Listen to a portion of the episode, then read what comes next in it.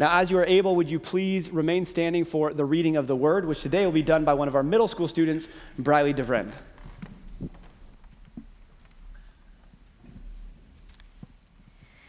This is the account of Noah and his family.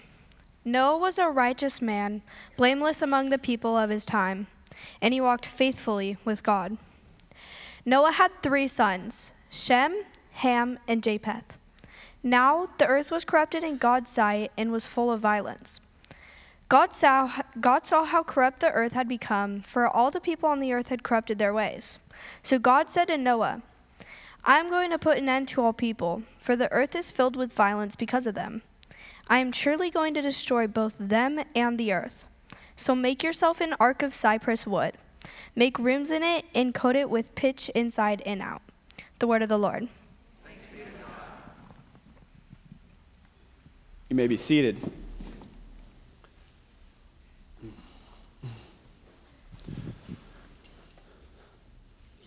Well, it is good to be with you here today. I, I normally like to start with a hilarious story, um, but there's too much to cover today, so we're just going to dive straight in. If you got a Bible, open up to Genesis chapter 6. We're going to try and cover three chapters, um, three chapters in Scripture. Remember, week one, we covered one verse and took 30 minutes. So uh, just buckle in and be ready for it. But we are looking at the, the life of Noah and the way that God used Noah. Now, when we uh, come to the story of Noah, if we're reading through the book of Genesis, many of us are familiar with this story. And so we kind of read the book of Genesis in the way that we have always learned to read it. Um, but if you pay attention, you, you start to see that, that things really get out of hand very quickly right? Like in the beginning of Genesis and in chapter one, you have the God who is there in the beginning, and then you have creation and everything is good. Then you turn the page and you're in chapter two, and God creates man and woman in his image. In the image of God, we are created, and he looks at creation, and God says, It is very good. And then you get into chapter three, and, and you're still on the same page here, and you're like, okay, uh, man and woman, they ate from a tree they weren't supposed to, right? That's bad, not good. Um, you know, so, so there's gonna be some consequences behind that. And then you turn the page, and we're on like page three now, and all of a sudden a brother is murdering his brother. And you're like, wow, things really got out of hand quickly. And if that wasn't enough, just two chapters later, you're still on the same page. We get to chapter six, and actually the verses right before the, the verses that Briley just read say this. It says, The Lord saw how great the wickedness of the human race had become on the earth, and that every inclination of the thoughts of the human heart was only evil all the time. Wow, we have gone downhill very fast. The Lord regretted that he had made human beings on the earth, and his heart was deeply troubled. So the Lord said, I will wipe from the face of the earth the human race I've created, and with them the animals, the birds, and the creatures that move along the ground, for I regret that I've made them. But Noah found favor in the eyes of the Lord. And so, right there, we see this pattern that is going to happen in Noah's story, in this account in Scripture that we see this as a story of two different things. And depending on how you come to the text, and maybe when you came to the text, you might be reading this in one of two different ways. Actually, as a matter of fact, how many of you started coming to church ages 0 to 10? 0 to 10 years old, you started coming to church, grew up in church. How many of you 10 years and beyond is when you started coming to church? Okay, handful of you. How many of you just don't like raising your hand in church? Okay, great. Yeah, several of you. Thank you. Appreciate that. Appreciate the honesty there. Um, so when we when we come to the text, if we started coming to church, especially like zero to 10 range, right? We came in children's church. We're going to read the story of Noah in a very specific way. And it's going to be very happy. It's going to be filled with mercy and love. The, God's love and mercy for Noah is kind of what we focus on, right? And I can see the coloring page right now. I can see, you know, there's Noah and his family, and all the animals are around them, like living in perfect harmony. And there's a rainbow, and the ark is in the background. Everything looks nice, and you're like, ah, oh, what a wonderful story this is. And then you come to the text as an adult, and you're like, whoa, there are some things we didn't color in children's church. And so you can look at this story then from the other perspective, and you, you, can see this as a story of God's judgment and wrath and, and his anger, and you can look and say, wow, like that's, that's not what we expected. That's not what we think we see later in Scripture. That's not what we learned in children's church. And where we need to go, though, is we need to make sure that we understand that both of these things are true. that this is a story of God's wrath and judgment on sin, but his mercy and grace on Noah and his family. And what we need to understand as we read this text is we need to understand that we all deserve wrath. That we all deserve judgment. We all deserve wrath, but God gives us a new life and a new opportunity to live in obedience to Him. Because of our sin nature, because of the sin that's in our life, we are people deserving of wrath. And God will deal with sin, but He is also merciful and gracious. And through the person of Jesus Christ, God offers us a new life and a new opportunity to live in obedience to Him. And so we're going to see that as the, the, the story unfolds, we're going to see that both these things are in play. And we're going to see moments of, oh, there's the judgment and the wrath piece, and there's God's mercy and His love. As a matter of fact, we went through, hey, here's what God's going to do to the earth. And this is God, uh, that, that Noah found favor in the eyes of the Lord. And so then these next verses give us a little context about who Noah is. It says in verse 9 that this is the account of Noah and his family. Noah was a righteous man, blameless among the people of his time, and he walked faithfully with God. Noah had three sons Shem, Ham, and Japheth. And so here we see that Noah is unlike the people that are around him. He's different, he stands out. He stands out because he is following God in a way that no one else has. And so what we need to understand is that everyone has failed to the answer to the question we asked in Genesis 1 1. Are you following the one true God? Are you putting him as the center of your life? Is he the king of your heart? Or are you going to go your own ways? And here, everyone has gone their own ways except Noah is still living in obedience to God. Now, what we should not see from this is that Noah was a perfect man, deserving God's love, that he had earned God's favor. That's not what the text is telling us. As a matter of fact, we'll see later that Noah recognizes his own sin. He recognizes his own brokenness. He knows that he is not deserving of grace and mercy, but God gives it to him anyways. And so we read that Noah is someone who walks with God. He walks with God. Which, as we look at this story and we look at, at, at God's judgment, we need to remember that God is still a relational God. That Noah walking with God is a relational message. It means that Noah was able to have a relationship with God. But he walked with him, which is also an important step for each and every one of us to take. Walking with him requires time, it requires going on the same path together. It's something that's happening in his everyday normal life. And so Noah walking with God sets him up in two ways. One is that because he walked with God on a regular basis, he was able to avoid some of the sins that the rest of the world was walking into. Because they had stopped walking with God, it was easier to walk into sin and to walk with sin and let sin overcome them. But Noah walked with God, and by walking with God, he guarded his heart against the sin that was taking over the world around him. But the other thing is that Noah does something extraordinary in Scripture. And if you want to do something extraordinary for God, you need to be faithful in the ordinary. You need to be faithful in the mundane. So to walk with God means that we are living lives of obedience to Him, we are drawing closer to Him, and that every day in the little things and the big things, we are being faithful. And so we walk with God by reading Scripture, getting to know Him, by spending time in prayer, by being in worship, by having fellowship with one another. We walk with God by serving and giving. These are steps that we can take to walk with God. And so we need to be doing this on a regular basis to guard our hearts from sin, and also so that when God calls us to the extraordinary, we can do it because we've been faithful in the ordinary. We've grown in our relationship with Him. So we see a contrast between Noah and the rest of the world because he walked with God. But there's something else in here. It mentions his three sons by name, and it mentions his family is going to receive salvation. They're all going to get to go on the ark. But what's interesting is that only Noah is, is the one who is talked about as being righteous and blameless. We see no acknowledgement of the faithfulness of the sons or their wives. We see no, we get no information about their relationship with God.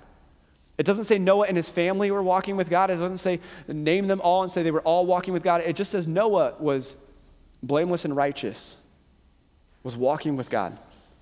And I think this illustrates a point that we talk about a lot here at Christ Community that we are all pastors. We are all pastors to our areas of influence. Noah was being a pastor to his family. And so, what this means is for those of us who have put our trust in Jesus Christ, that God has given us the ability to be a light to others. He's given us the ability to disciple others who are further behind in their relationship with Christ than we are. And not only does He give us that, gives us that ability, but He calls us to do that. He calls us to be pastors to our areas of influence. And so Noah, in a very real sense, got to pastor his family towards God and actually got to be a part of their process in stepping into salvation that was received by God. Noah gets to be a part of their story because he pastored his family. And so we need to be pastors to our areas of influence. If you're a parent in the room, it starts with your children, being a pastor to your family.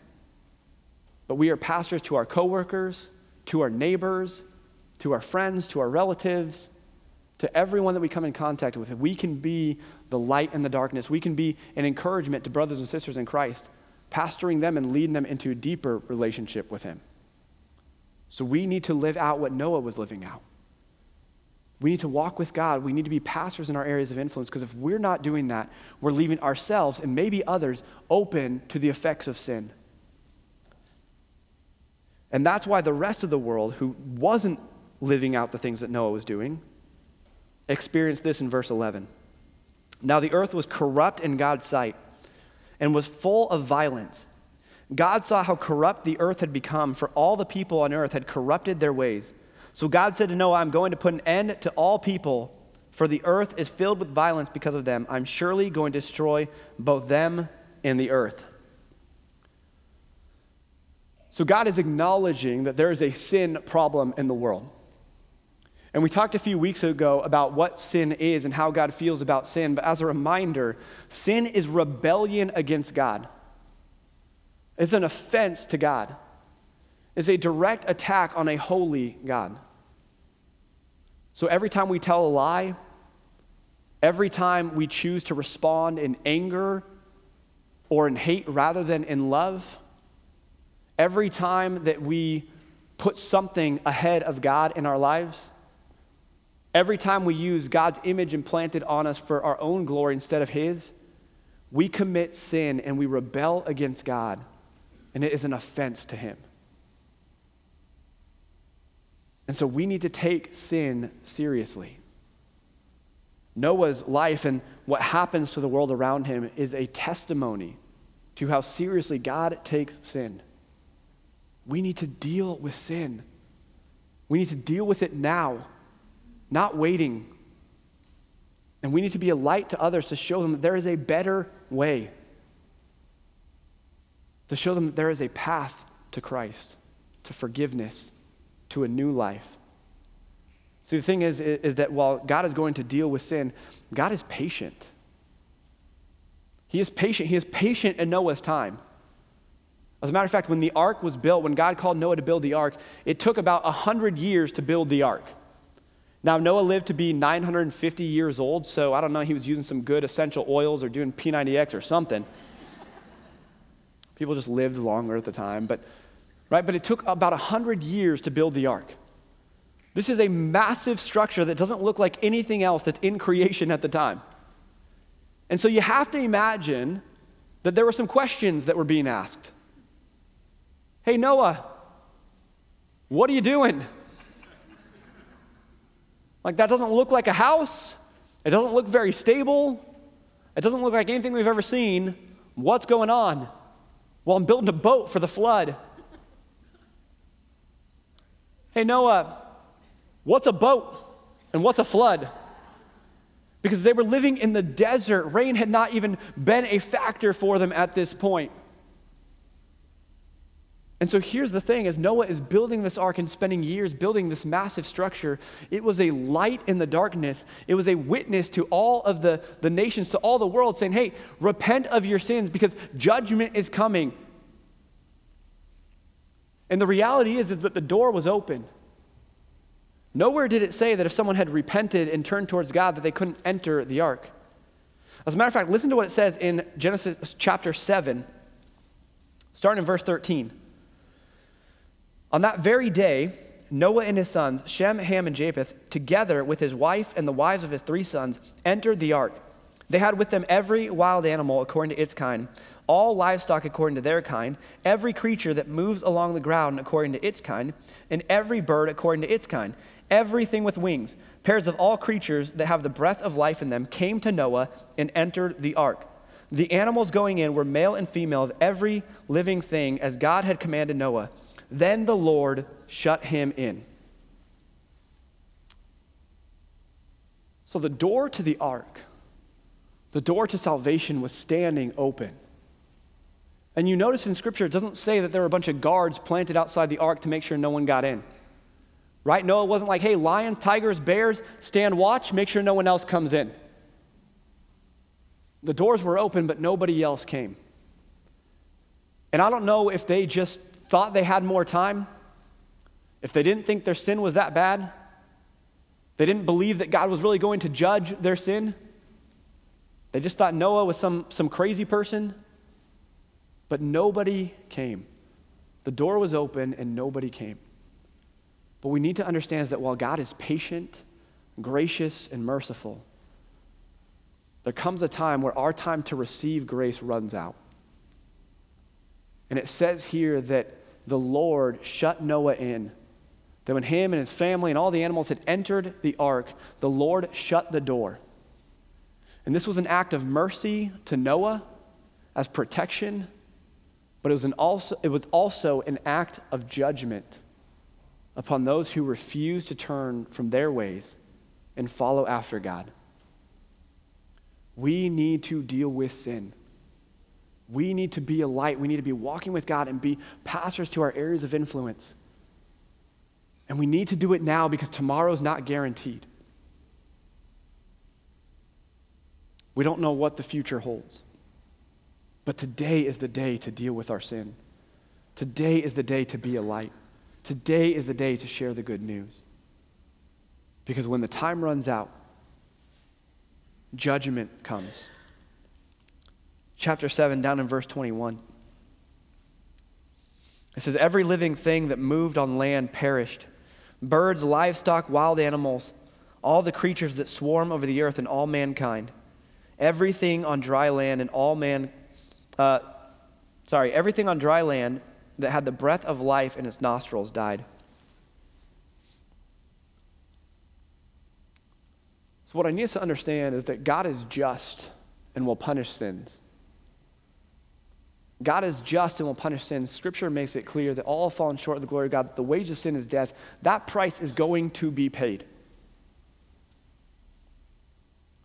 And actually, even though this part of the story is hard to read, and maybe we may not like it, we actually are, going to be grateful that justice is a part of who God is. Because everyone believes that sin needs to be dealt with. Everyone believes that there needs to be justice against evil, judgment on evil.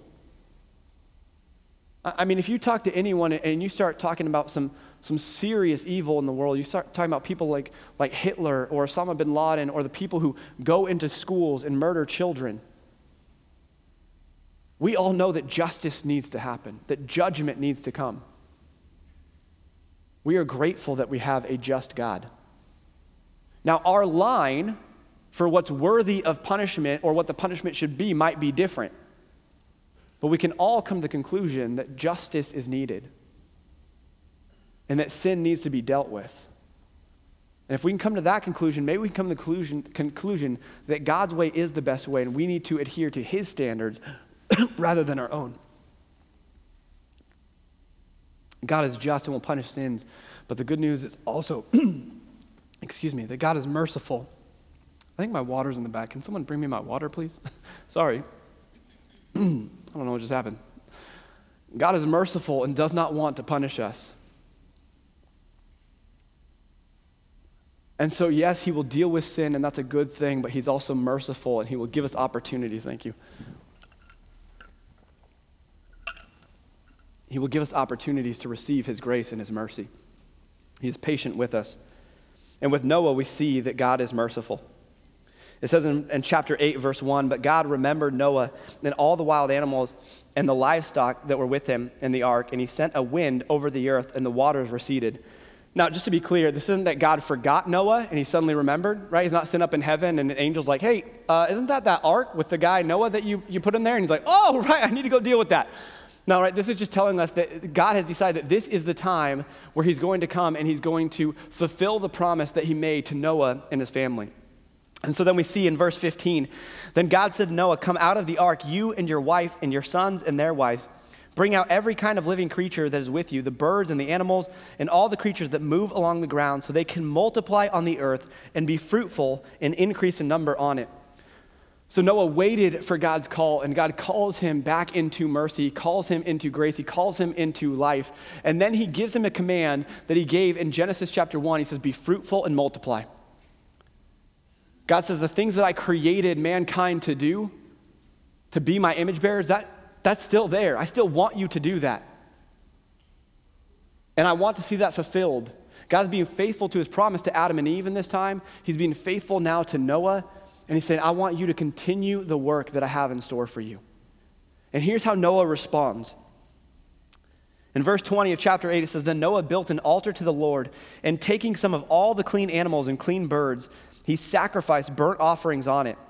The Lord smelled the pleasing aroma and said in his heart, Never again will I curse the ground because of humans, even though every inclination of the human heart is evil from childhood, and never again will I destroy all living creatures as I have done. So, as Noah receives God's grace and God's mercy, he responds with worship. The first thing he does when he enters into the land is to worship. And this should be our hearts and our attitudes as well. The first thing we should do every day is to worship because God has, in His mercy and His grace, has given us another day. The first thing we should do every week, every month, the first thing we should do every year is to worship. And anytime we see God, we experience God, we feel His presence, we see His grace and His mercy, we should worship. One of the reasons we structure our worship services the way we do is that we come and gather after the way God has led us this week and we come to worship. And then we come and we hear the word and we receive the word and we see God's goodness in the word. We see his power and his might in the word and we respond with worship. We are people who are called to worship, to be worshipers. And that's what Noah did. And what's interesting is he actually offered what is seen in Levitical law as a sin offering. And so he literally is taking the time to say, I am not worthy of your grace. I'm not worthy of life. I should have been judged like everyone else and received wrath, but instead, you gave me grace. So forgive me of my sins. He's repenting of his sins, turning away from them. And he's also acknowledging that I'm not perfect. And God recognizes that. God actually sees that every inclination of the human heart is evil from childhood. And yet he says, I'm going to be gracious and merciful anyways even though mankind is going to mess things up, and we're going to see next week that, like, immediately we're back to the same things that are happening here, God is still going to be gracious. He says, Never again am I going to judge mankind in this way. And then in chapter 9, he speaks this directly to Noah and his family. Down in verse 8, it says, Then God said to Noah and to his sons with him, I now establish my covenant with you and with your descendants after you, and with every living creature that was with you the birds and the livestock and all the wild animals, all those who came out of the ark with you, every living creature on earth. I establish my covenant with you. Never again will all life be destroyed by the waters of a flood. Never again will there be a flood to destroy the earth. And God said, this, will, this is a sign of the covenant I'm making between me and you and every living creature with you, a covenant for all generations to come. I've set my rainbow in the clouds, and it will be the sign of the covenant between me and the earth. I don't know if you noticed, but the word covenant is used a lot there. It's used five times in these six verses. And you think, well, the Bible's really long. If we just condense that to one verse, we might shorten it, make it easier to read sometimes. But this is God being gracious to Noah and his family. He's reminding them over and over and over and over and over again I am making a covenant. I am making a promise. I am faithful, and I'm going to keep my promise. And he's saying, Never again, never again, never again is the world going to be destroyed in this way. See, for us, we read the story of Noah, and when rain falls, we don't think global flood is coming. We don't think of God's judgment. Typically, especially over the last few years with the drought, we think, oh, this is God's mercy. But you have to imagine that the first time Noah and his family saw a rain cloud in the sky, that they were terrified. That fear began to creep in. That they begin to think, oh no, God is now judging us for our sin in the way that he judged the rest of the world for theirs. The flood is coming again. You can imagine that the first two, three, five, ten times that rain came, they were probably running back to the ark, thinking, Get back on the boat. It's happening again. And God is saying, No, I am faithful. I will keep my promise.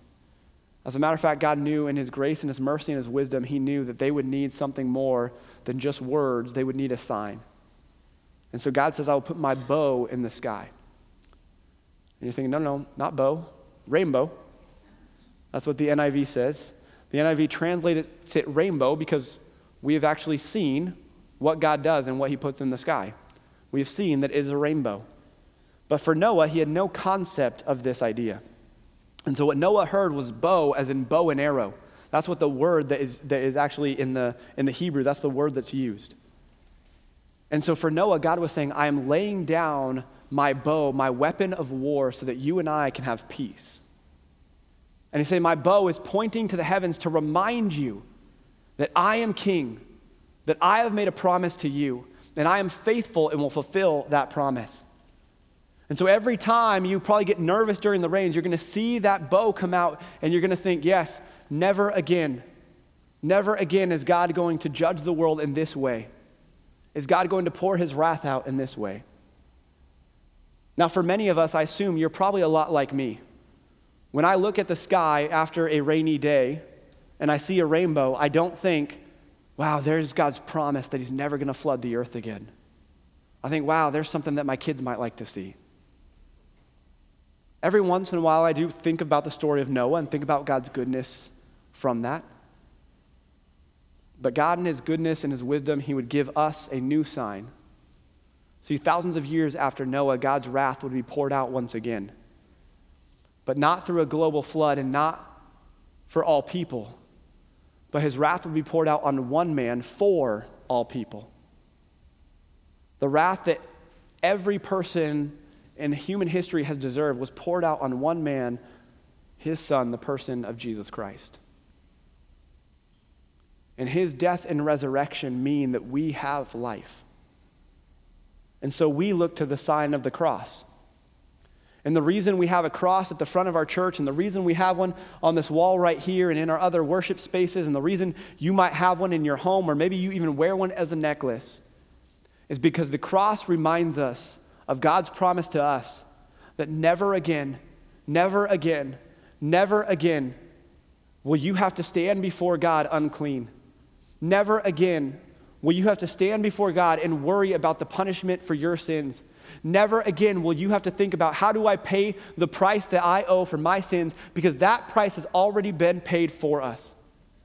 And the cross reminds us of God's goodness and His mercy and His grace. It is a reminder of the covenant, the promise that He makes to us that for those who put their trust in Jesus Christ, who've received Him as Lord, who believe that God raised Him from the dead, that we will be saved and never again do we have to live in fear of God's judgment and wrath because of our sin? Because that price has been paid and we have received Christ's righteousness. I want to end back in chapter 6 with two more verses. In verse 14, it says, So make yourself, this is God's command to Noah, so make yourself an ark of cypress wood, make rooms in it, and coat it with pitch inside and out. And he goes on to talk about how the ark is supposed to be built. And then in verse 22, it says this Noah did everything just as God had commanded him.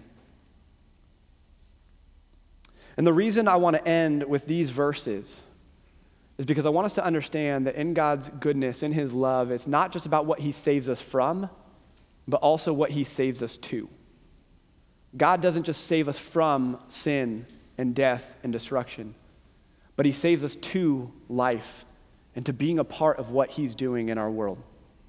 See, we get the privilege of being pastors to our areas of influence. We don't deserve it. God doesn't need us, and yet He chooses to welcome us into that plan, anyways. See, the story of Noah in many ways mirrors the story of creation. And in creation, we see that God speaks and it happens. God said, Let there be light, and there was. But here, God chooses to fulfill his purposes through his creation, through his image bearers, through Noah. And so God speaks to Noah and he says, Build the ark, and Noah does. Later, God speaks to Noah and says, Come out of the ark, be fruitful and multiply, and Noah does. And so now for us today, God is sending us who have accepted that gift, who received Jesus Christ, who received that grace. He's saying to us, now go and make disciples. Go and tell others about me. Go and help encourage and deepen each other's faith. And we get to live that out. See, church, the world is hurting right now because it's filled with darkness. It's filled with brokenness, and so many people are running to different things that just don't satisfy. And we have the good news. And we get to partner with God in what He's doing here and now in Carmichael, here and now in our time, in our lives, in our families, in our world, in our friendships, in our neighborhoods. We get to partner with what God is doing and share the good news with others.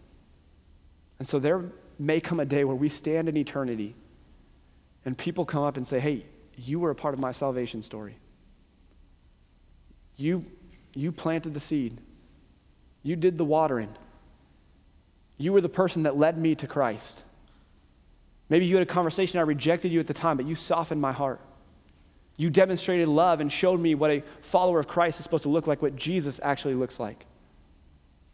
We get to be a part of people's stories their salvation stories, their discipleship stories. We get to multiply disciples, building one another up and sending even more out into the world. God, in His graciousness, has invited us to be a part of what He's doing. Just like He invited Noah, He is inviting us now today. And we get to point people to salvation the way that Noah did as well. To say, yes, judgment and wrath is coming upon sin, but God is gracious and merciful, and He has made a way for you to receive life. So let's deal with the sin issue that's in our own hearts. Repent, run away from our sin and towards God. Let's rejoice in His grace and mercy that allows us to receive Him, that offers us salvation, and let's be a light for the world. Let's pray.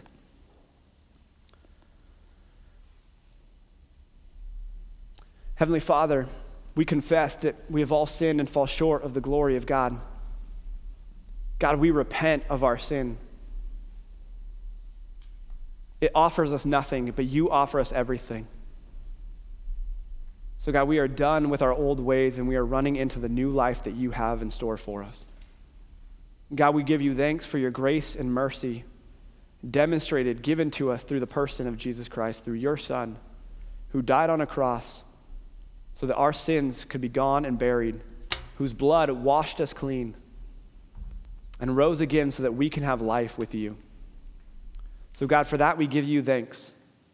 And God, we pray for courage. We pray for boldness to be a light in our world, to be pastors to our areas of influence, to boldly proclaim your truth for a world that so desperately needs it. So, God, give us favor in our conversations, in our interactions that people would see the way we love you and the way we love others, the truth that we proclaim, and they would come to receive that, to know that, to know you as well. Thank you for including us in your plan. We love you, Father, and pray these things in your Son's name. Amen.